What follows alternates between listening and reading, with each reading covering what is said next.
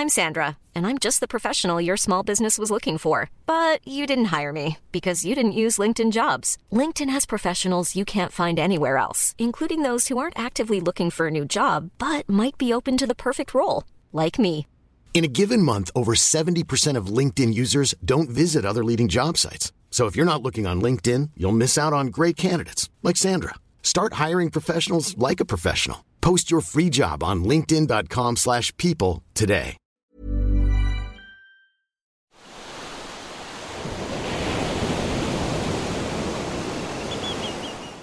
Have you ever swum in the ocean near the shore and noticed a bunch of greenish plants under your feet?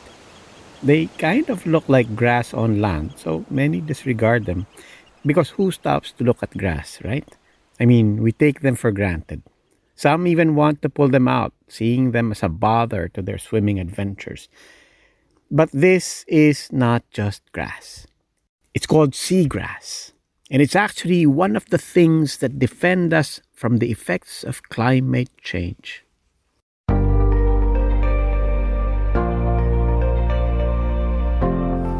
I'm Robbie Alampay, Puma Podcast. You're listening to Climate Smart Fisheries, where we travel to Asia Pacific's marine ecosystems and discover how they protect us from climate change. Brought to you by RARE, an international conservation NGO that inspires change so people and nature thrive. In this episode, let's find out how the Philippine seagrass sustains local communities, whether that concerns their food, livelihood, or disaster preparedness.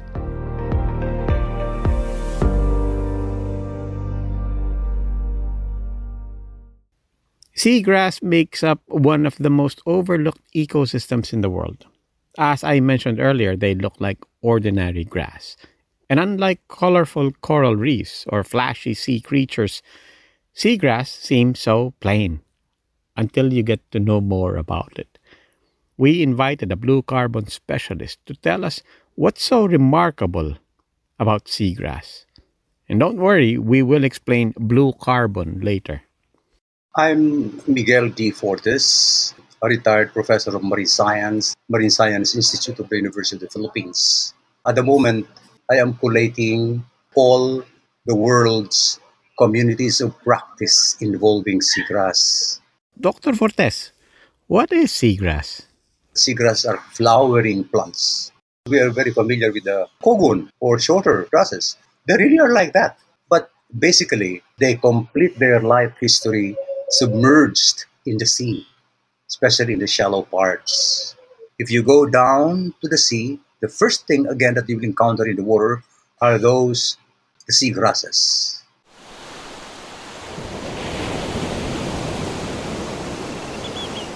Almost 5,000 kilometers of coastline of the Philippines are so abundant with seagrasses. So practically all over the country.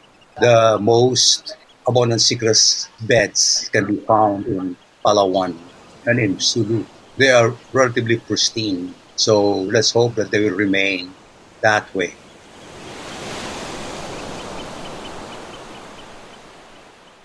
Actually, seagrass exists all over the world, but the region with the most concentrated amount of seagrass species is Southeast Asia. In fact, you can find one third of the world's seagrass species in the Philippines. Despite its abundance in the country, many Filipinos cannot tell the difference between seagrass and the more popular seaweed, such as the eucheuma and the Kappaphycus species, which is eaten as a side dish along with grilled octopus, fish, and meat. So, what's the difference? Flowering plant, the seagrass. Seaweeds are not flowering plants. The two are entirely different. Mm-hmm. And if I may add, seaweeds are a form of algae. But seagrass have leaves, roots, and veins, and they even produce seeds. Now, that would debunk the misconception that seagrass and seaweed are the same thing. But, Dr. Fortes, what are some other misconceptions that people may have about seagrass? That it is practically of no use because it's not very attractive like the coral reef, not as useful as the mangrove. It's just a weed. It's just a grass. That's why others are removing the seagrass beds to construct swimming pools in the sea. And then, of course, that seagrass has no relationship with the other ecosystems, with the coral reef and the mangroves. But in reality, it is the ecotone or the transition point, the link between the coral reef, the mangroves, and the seagrass because it is the middle ecosystem. Many organisms just migrate to and fro from the seagrass to the mangrove, mangrove seagrass to coral reef. Especially, seagrass is where most of the fish that we eat, the commercially important ones, that is where they spawn. Hmm, let's unpack there. First of all, you mentioned that seagrass beds serve as habitat for marine animals. Tell us more about that. As nursery, especially, and on the surfaces of the seagrasses, there are so many organisms that grow epiphytes, plants and animals. And these are the food of fish, of invertebrates, like urchins, even dugong turtle. So you have this as source of food, nursery. But you know, in a nursery, it's not just food that is being provided to you, it's also protection. One species of seagrass that we have very common in the Philippines is the taruktuk. The common name is taruktuk in the, in the Ilocos region, or it is Enhalus acoroides. Just like the size is a belt, more than an inch width.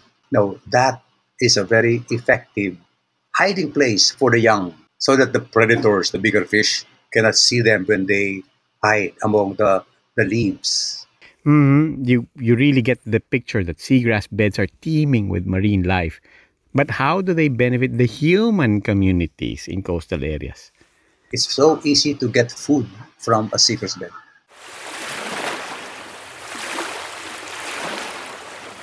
Early morning, in many places, you see many people go down to the beach, rocky shore at low tide with pails because they collect invertebrates the juvenile fish, seaweeds, shells. Whole family does that, and right there they have their breakfast. Breakfast of seaweed, of fish, of shells. And then in few places in Cebu, they make use of some species of seagrass in handicraft, which of course adds to their livelihood income. Now, for our listeners, Cebu province is one of the top tourist destinations in the Visayas region of the Philippines. Dr. Fortes, you were saying. So, food, materials, and even more recent discoveries, chemists have found some very useful compounds, antibacterial, for example, growing in the surface of seagrasses. But that's not the only thing seagrass are capable of. They also protect coastal communities from floods, typhoons, and other natural calamities, yes? Yeah.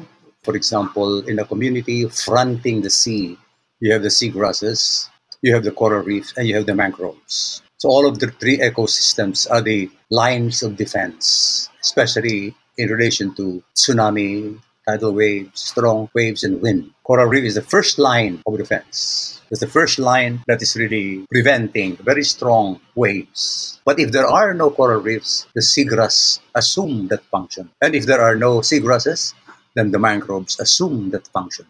And that would be especially important when it comes to climate change.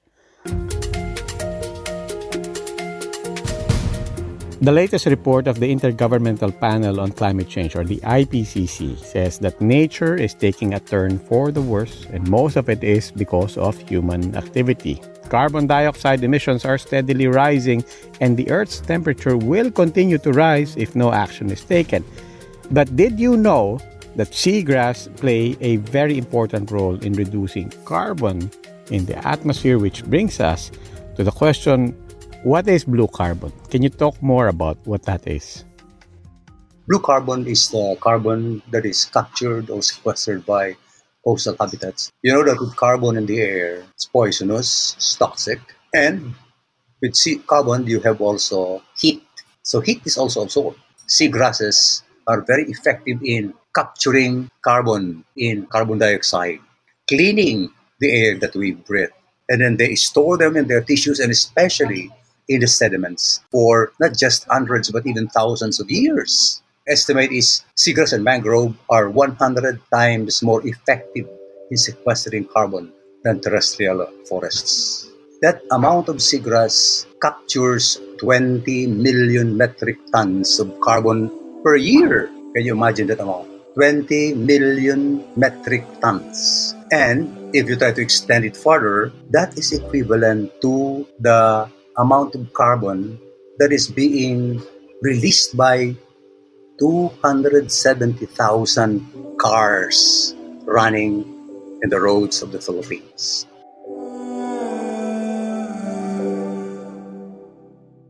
That's why seagrass is called the lungs of the sea because, like other plants, it absorbs carbon dioxide and releases oxygen into the environment, in this case, into the bodies of water where they thrive.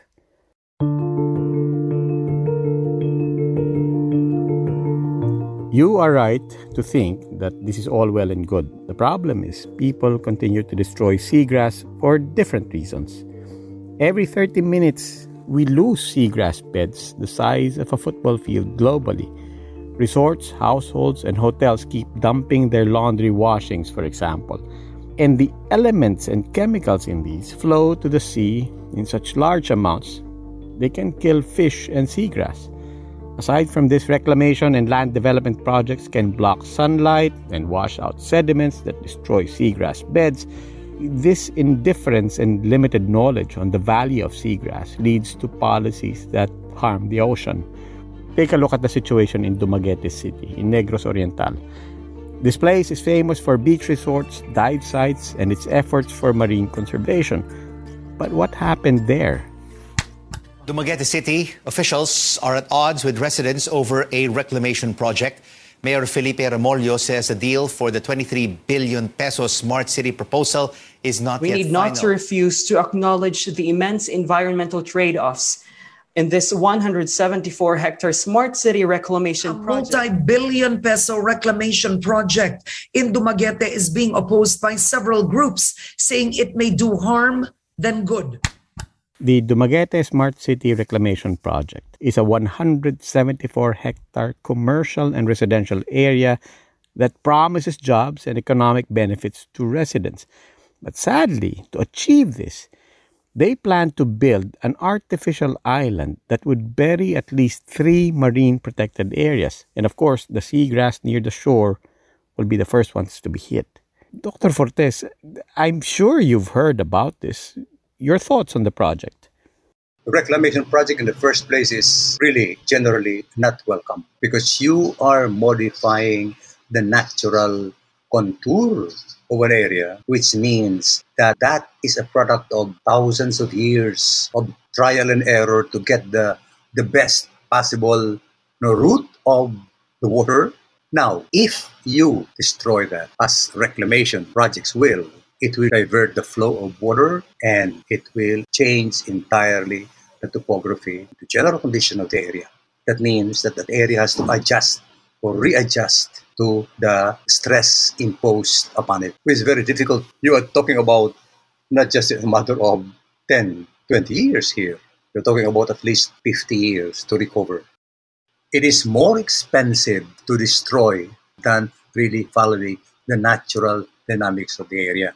Yes, but some say removing the seagrass is not a problem, would not be a problem because it would grow fast anyway. Plus, supposedly, it can filter sediments in the water, so it should be able to handle the effects of reclamation. What do you say to that?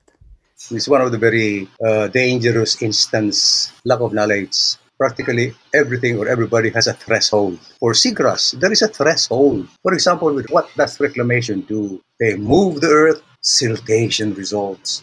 You can no longer see what is in front of you because it's so murky. Now, even seagrass, which grows so fast, which is so adaptive. For example, one species, the Halophila, it starts the growth of a bed of seagrass. If the ambient light is reduced because the silt already has, you know, it's, it's more than left less than 15% of the light, the ambient light, the Halophila will, will die. We have to identify the threshold of this species and we should not exceed that threshold. So if you are encountering that argument, please tell them, do you know the threshold of the seagrass that are in the area? If you don't, better know it first. So losing the seagrass would count as a loss not just for marine creatures relying on it, but for humans as well. If we go on neglecting the seagrass, we lose our source of food, our protection from calamities, our natural ally in defeating climate change. So, what can we do? Primarily because seagrass grow very fast. All you have to do is leave it alone. Seagrass will grow if it wants to grow. How about something more proactive? I always recommend that no matter what the issue is, the first line of defense is proper education. And by proper, I mean it is not just the kind of knowledge, it is the knowledge that suits the individual. If you're a policymaker, please do your best to really come up with a good policy. If you're a scientist, you know the responsibility as a scientist. But the problem with scientists in the Philippines, I'm sure you know, that many of them do not and will not go down to the level of the communities. This is a big turnaround in current science thinking. Yes, and this is called citizen science.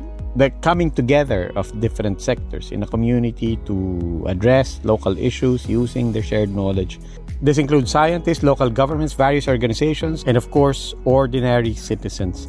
Citizens contribute data from their localities, like photos of corals under stress or marine mammals stranded on the beach. In the meantime, on the part of the scientists, they're still important. They, they're, of course, very important. They break down scientific concepts into plain language so more citizens can participate. Like Dr. Fortes, you're involved in this, right? Yeah, I just finished the draft of the Citizen Science Toolkit for Boracay, a 68 page book that details the problems brought about by resorts. But most important is what the community, the citizens, I'm not talking about just the scientists, what the citizens can do.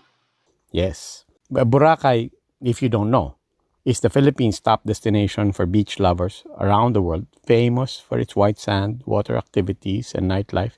So you found that connecting the dots between science and policy, plus practice, of course, is necessary but what would you recommend to policymakers with regards to the seagrass ecosystem in the Philippines?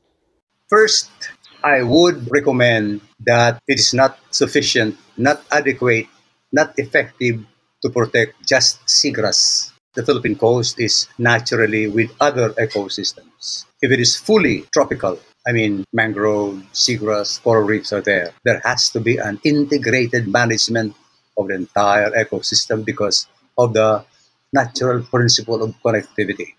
If you destroy one, you're actually destroying the other. Now, if there is only seagrass, what's the cost of protecting it? It's not too expensive, of course. All you have to do is prevent the major factor that impacts that seagrass. Never just reduce.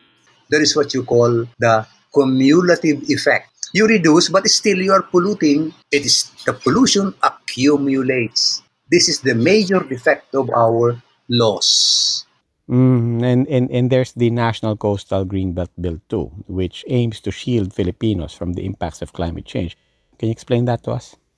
It is a belt all over the country, coast, composed of maritime forest or the terrestrial forest very close to the sea, the mangroves, and I added seagrass because the original proposal did not include seagrass.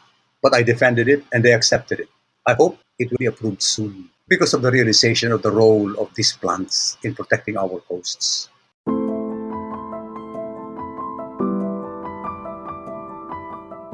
With these science based policies passed, not to mention enforced, we might see a greener, healthier Philippine landscape in the future. But the future, I guess that's the point. The future starts now. That's what we want after now. Action. Please, no more talks. Action. I'm sure you have already maybe used the saying, a vision without action is just a dream. Action without vision is a waste of time. But vision with action can change the world.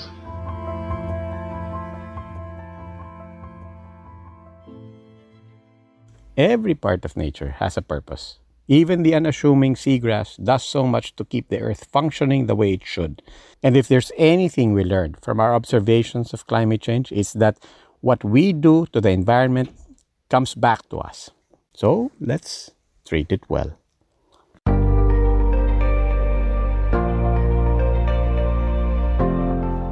I'm Robbie Alampay. Subscribe to Climate Smart Fisheries on Spotify or wherever you listen. This podcast is brought to you by RARE, a conservation NGO that supports local governments, national agencies, and communities to promote climate resilience in coastal fisheries management. It's part of RARE's Fishing for Climate Resilience project, supported by Germany's Federal Ministry for the Environment, Nature Conservation, and Nuclear Safety through the International Climate Initiative in partnership with Puma Podcast.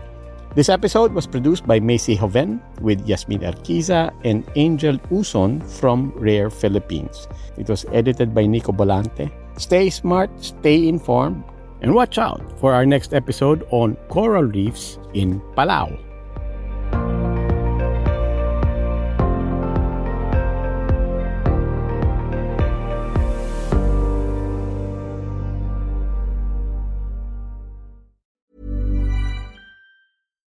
When you make decisions for your company, you look for the no brainers. And if you have a lot of mailing to do, stamps.com is the ultimate no brainer. It streamlines your processes to make your business more efficient, which makes you less busy. Mail checks, invoices, legal documents, and everything you need to keep your business running with stamps.com. Seamlessly connect with every major marketplace and shopping cart.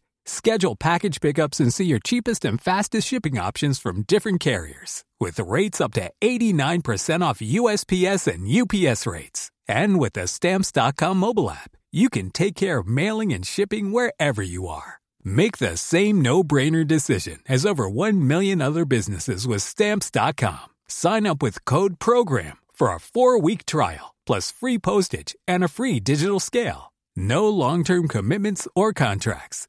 That's stamps.com. Code program.